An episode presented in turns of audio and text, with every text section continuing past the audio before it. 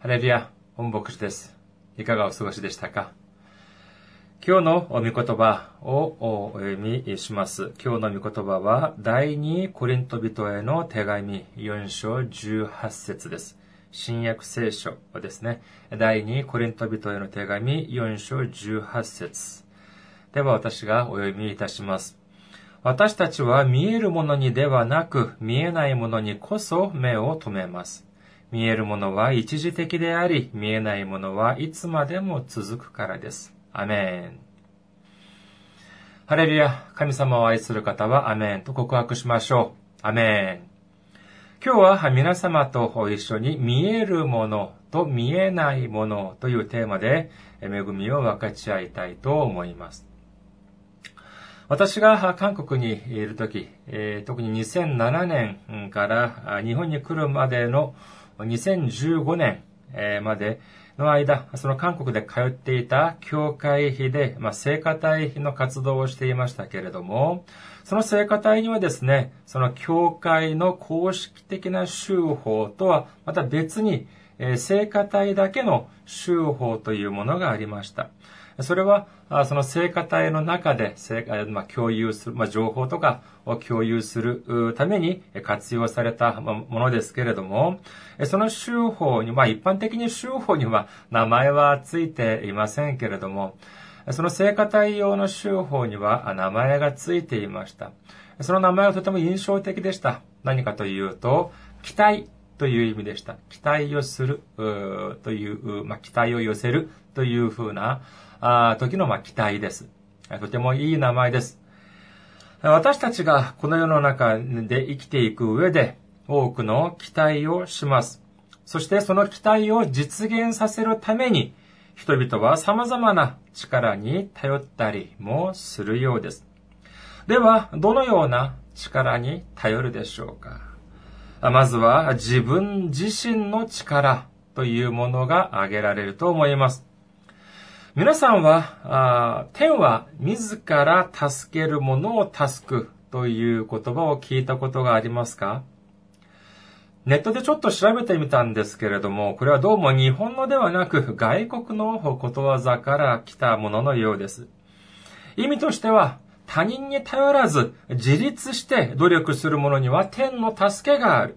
逆に自分で努力もせずに怠けていると、そんなものには天は助けはしない、え、という、まあ、戒めの意味が込められた格言と言えるでしょ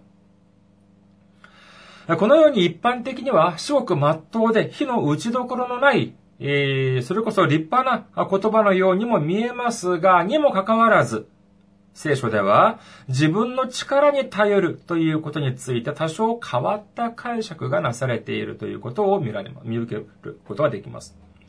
信玄3章5節の後半部分を見てみると次のように書かれています。自分の悟りに頼るな。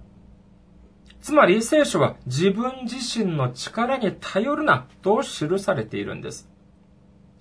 そして旧約聖書に出てくるヤコブを見てみると彼は信仰の祖であるアブラハムの孫にあたります。当然彼も神様を信じました。祝福を熱望しました。しかし、ヤコブは自分自身の力で、自分自身の努力で生きていこうとした代表的な人物です。神様からの祝福も自分が必死に努力して、そして獲得するものだと思っていました。ですから、彼は至る場面で頭を働かせます。知恵を知恵を一生懸命絞りながら自分の力で未来を切り開いていこうとしました。しかし、その結果はどうだったでしょう結局、彼は自分自身の力だけで成し得たものといえば、それは何一つありませんでした。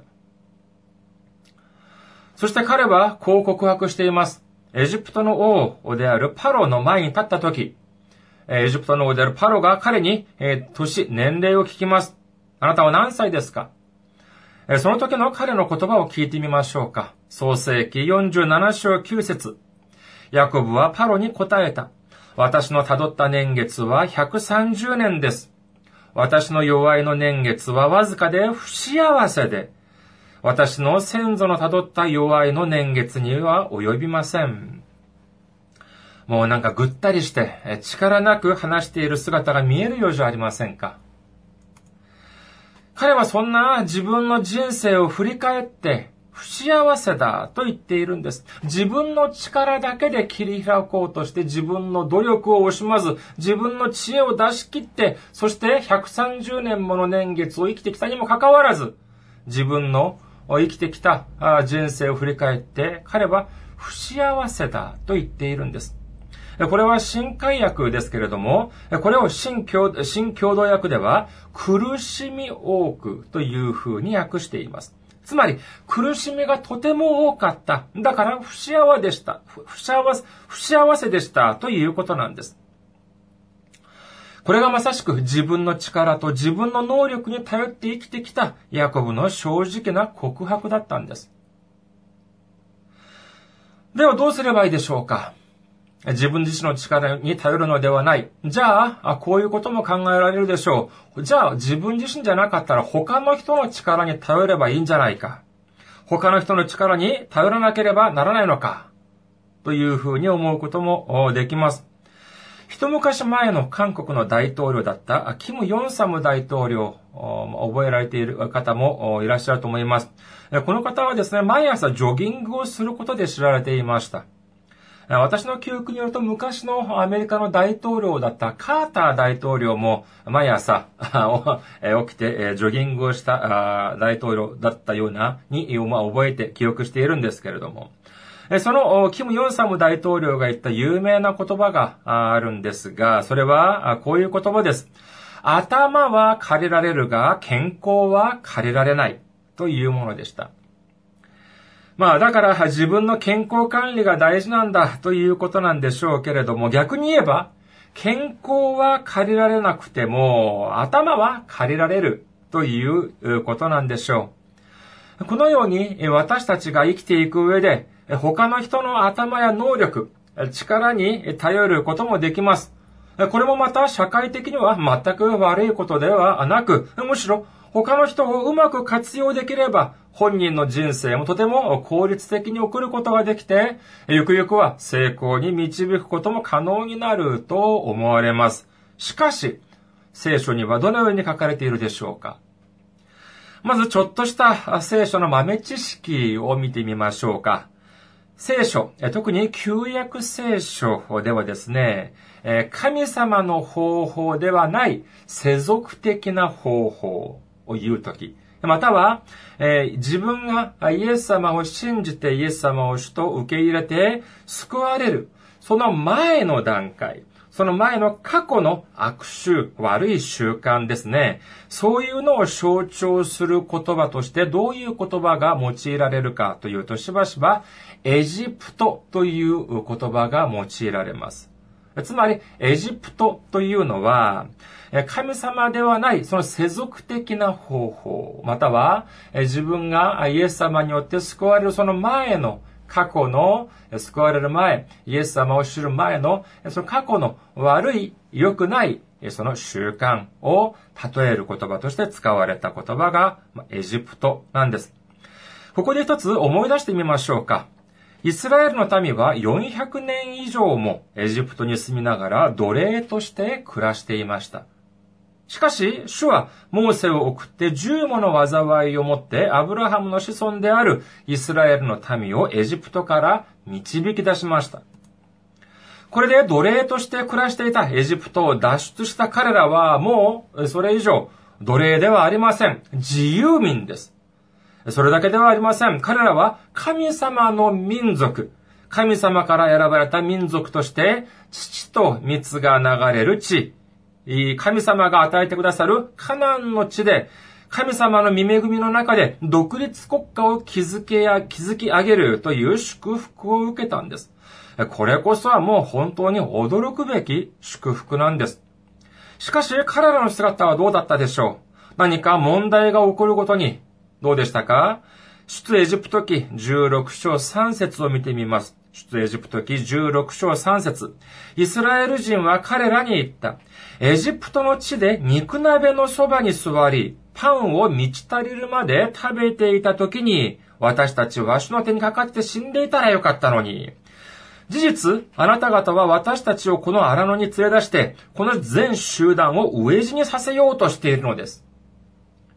民数記11章 5, 5節から6節エジプトでただで魚を食べていたことを思い出す。キュウリもスイカ、ニラ、玉ねぎ、ニンニクも。神様が大きな祝福を与えてくださるために、神様の驚くべき御働きによって、この過酷すぎる奴隷の生活から解放してあげたのに、今なんて言っています？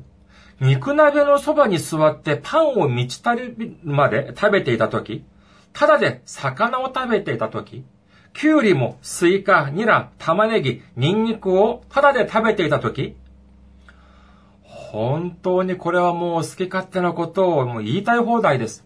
考えてみてください。彼らはエジプトで何だったんですか？そうです。奴隷ですよ。奴隷に自分のものがありますか？基本的に奴隷には所有権は認められません。じゃあこれはどういうことだったのかというと、奴隷としてエジプトで生活していた時に自分のではなく、奴隷として生活した時に自分の主人のものをこっそり食べていたのを思い出しながら、ああ、あの時は良かったって言っているんです。もう情けないにも程があります。はい。大きな家に住んでいたことでしょう。美味しいものも食べられたかもしれません。だとしても、それはみんな自分のものじゃなかったんです。誰のですか？そうです。自分が仕えていたエジプト人の主人のものなんです。それだけですか？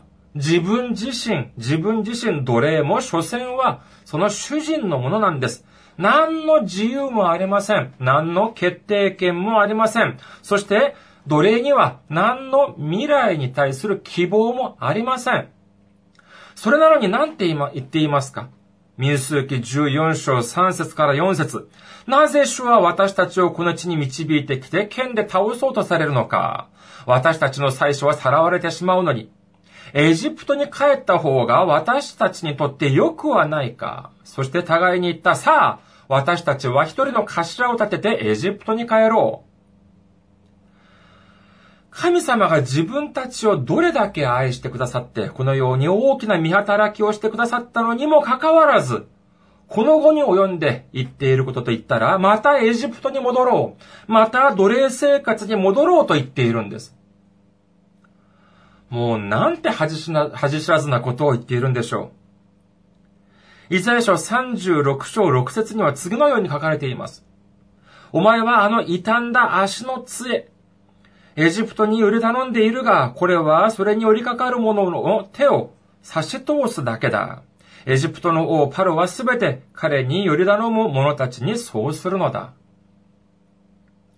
このように神様を信じると言いながらも、一方では他の人の力に頼るというのは、これでまるで傷んだ足の杖を頼るようなものだ。足の杖に頼るようなものだということなんです。足というのは植物のほら、あの柔らかいゆらゆらあする柔らかいその足です。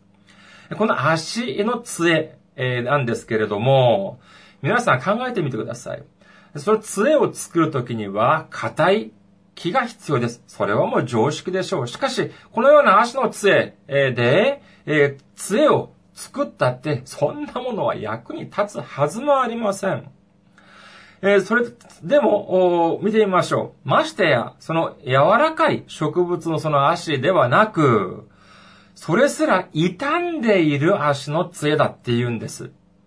この傷んでいる足の杖だというのはどういう風になっているかというと、その表面がね、あの、ささくら立っているらしいんです。ですから、それを握ると、もう役に立つどころか、もう手の、手のひらに刺さってしまうっていうんです。ですから、ただでさえ、その柔らかい足では、その杖、それで杖を作ったって、え何の役にも立たないのに、それすらもましてや、傷んでいる、腐っているって言うんです。だったら、そういうもので杖を作ったらどうなるかというと、役に立たないばかりか、かえって、その使おうとする人に損害、害を与えるというふうに聖書は言っているんです。支援も、もう、えー、支援を見てみましょうか。支援146編3節から4節です。君主たちに頼ってはならない。救いのない人間の子に。霊が出ていくと人は己の土に帰り、その日のうちに彼の諸々の計画は滅び失せる。イザヤ書2章22節鼻で息をする人間を頼りにするな。そんなものに何の値打ちがあろうか。ここで、つまり鼻で息をする人というのは何かというと、もうみんな同じ人間だって言うんです。いくらえ地位が高い人、いくらお金があたくさんある人、お金持ちの人、えいくら権力がある人って言っても、所詮は鼻で息をする人、みんな似たようなものだって言うんです。そんな人間を頼るな。そんな人間には何の値打ちもないと聖書は言っているんです。しかし世間はどうですか？世間は、えー、地位が高い人、偉い人ですね。またはお金持ちの人、権力を持っている人、その人たちを頼ろうとします。その人たちの力に寄りすがろうとします。そして何かを頼んだり、またはごまを吸ったり、または何ですか？賄賂をお金をあげたり、というようなことをしたりもします。さあ、どうぞ受け取ってください。大丈夫です。誰も誰もこの、このことは知りません。そう言いながらお金をあげたりもらったりしています。しかし、その結果はどうですか？日本もそうですし、韓国も同じことです。その賄賂をあげたりもらったりすることで、滅びた人が一人や二人ではないということはもう明確な事実です。このように人間の力に頼った結果は、それこそ悲惨でなりません。考えてみてください。その、その、そこまでの地位に上り詰めるために、どれほどの時間と努力を費やしたでしょう。しかし、滅びるときはですね、すぐです。もう本当にすぐ一瞬のうちに水の泡と化してしまうんです。私たちはもう力を、あ答えを知っています。私たちはじゃあ何の力に頼らなければいけないんでしょうか自分自身の力いいえ。じゃあ、他の人の力ですか？いいえ、そんなものは何の値打ちもないと言っています。じゃあ何にすがればいいでしょうか？当然、神様の力に頼るんです。新明記30章20節あなたの神主を愛し、御声に聞き従い、主にすがるためだ。確かに主はあなたの命であり、あなたは主があなたの先祖アブラハム、イサク、ヤゴブに与えると、誓われた地で長く生きて住む。詩編56編4節を見てみると、神にあって私は御言葉を褒めたたえます。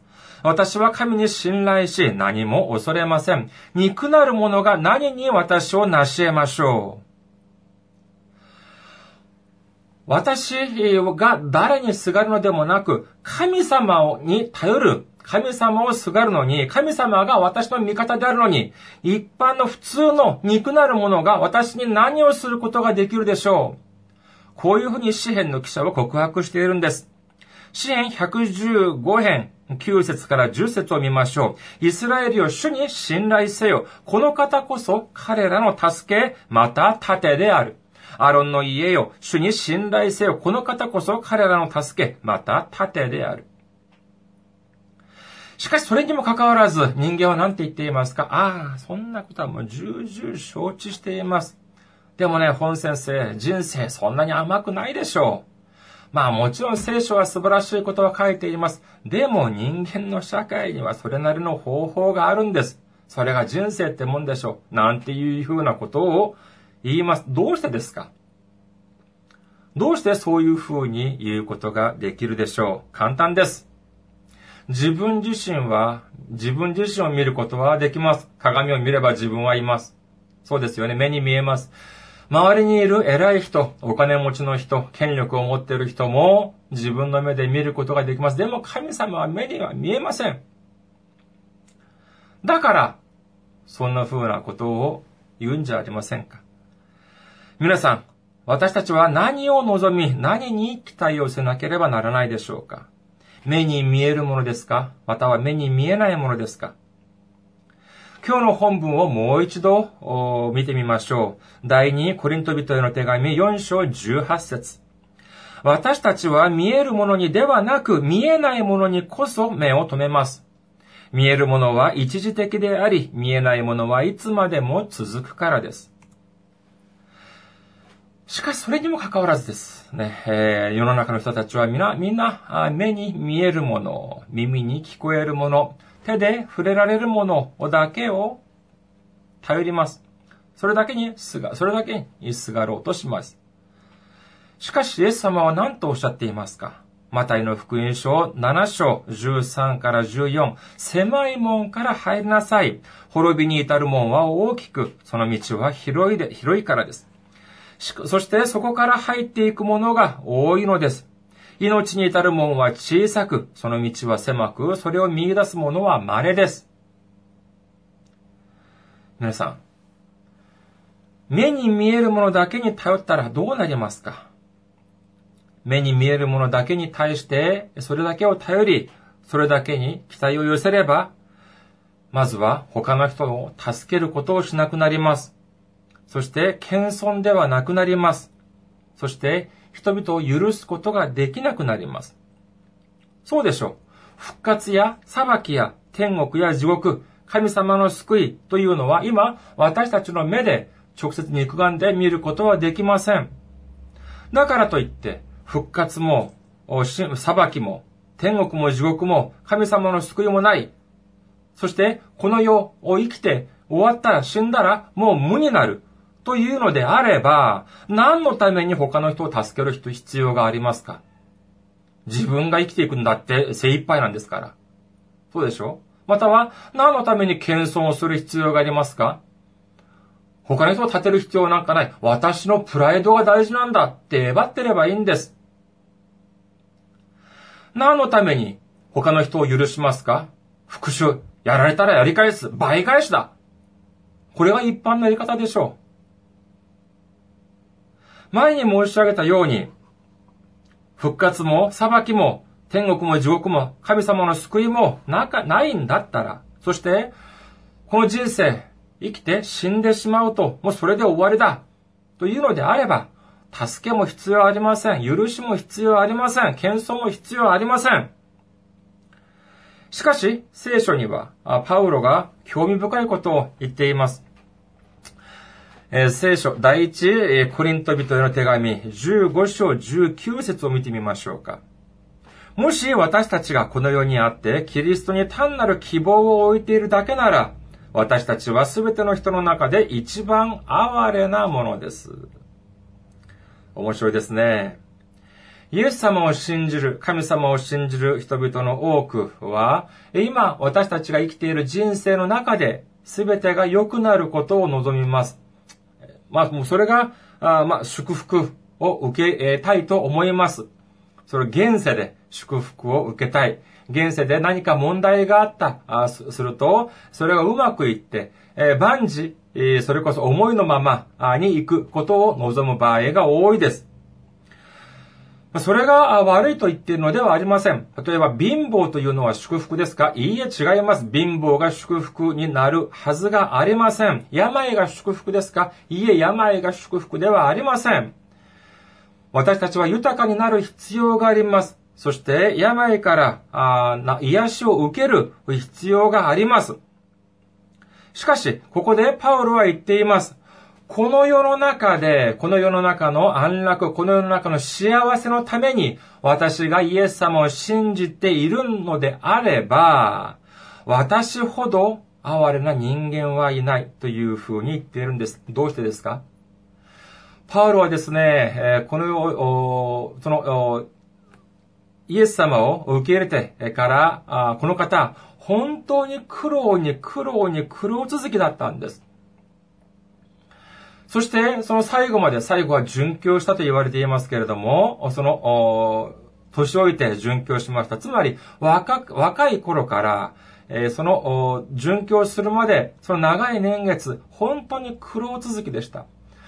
しかし、イエス様を信じて、本当に苦労続きの人生だけで終わり、そしてそれそのまま死んでしまうんだったら、自分たち、自分ほどこんな哀れな人間はいないって言ってるんです。では、パウロはどれほどの苦労をしたのか、というと、聖書に出ています。第2コリント人への手紙11章24節から27節です。ユダヤ人から39の鞭を受けたことが5度、鞭で打たれたことが3度、石で打たれたことが1度、難戦したことが3度あり、一中や海上を漂ったこともあります。幾度も旅をし、川の難、盗賊の難、同国民から受ける難、違法人から受ける難、都市の難、荒野の難、海上の難、偽兄弟の難に遭い、老子苦しみ、たびたび眠ら、眠られぬ夜を過ごし、上乾き、しばしば食べ物もなく、寒さに凍え、裸でいたこともありました。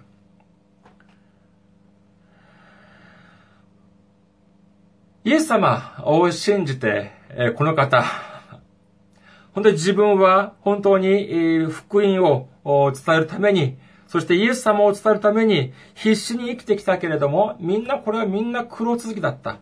そして、これで終われば、これでもう人生がそれで終わるんだったら、そして死んだらもう何もなくなるんだったら、えここれほど哀れな人生がどこにあるだろうとパウロは言っているんです。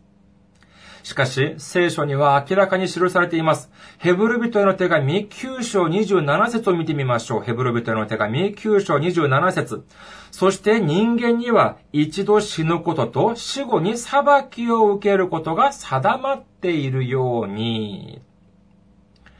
ヨハネの目視録20章12節から15節を見てみましょう。また私は死んだ人々が大きいものも小さいものも溝の前に立っているものを、いるのを見た。そして数々の書物が開かれた。また別の一つの書物も開かれたが、それは命の書であった。死んだ人々はこれらの書物に書き記されているところに従って自分の行いに応じて裁かれた。海のその、海はその中にいる死者を出し、死もハデスもその中にいる死者を出した。そして人々は各々自分の行いに応じて裁かれた。それから死とハデスとは火の池に投げ込まれた。これが第二の死である。命の書に名の記されていない者は皆火の池に投げ込まれた。聖書は言っています。私たちの人生の最後はそれで終わるのではなく、裁きが待っているというんです。そしてその裁きは簡単です。命の書に名前があるものは天国、名前がないものは地獄。簡単です。この事実をパウロは確かに知っていたために堂々としていることができました。福音を伝えるためにイエス様を伝えるために、イエス様の十字架を握りしめて、えどれほど本当に、え難を経験したパウロでも堂々としていられたんです。そして、ましてや、逮捕されて、鎖で繋がれていた状況でも確信に満ちていました。使徒の働き26章29節を見ましょう。パウロはこう答えた。言葉が少なかろうと多かろうと、私が神に願うことは、あなたばかりでなく、今日私の話を聞いている人が皆、この鎖は別として私のようになってくださることです。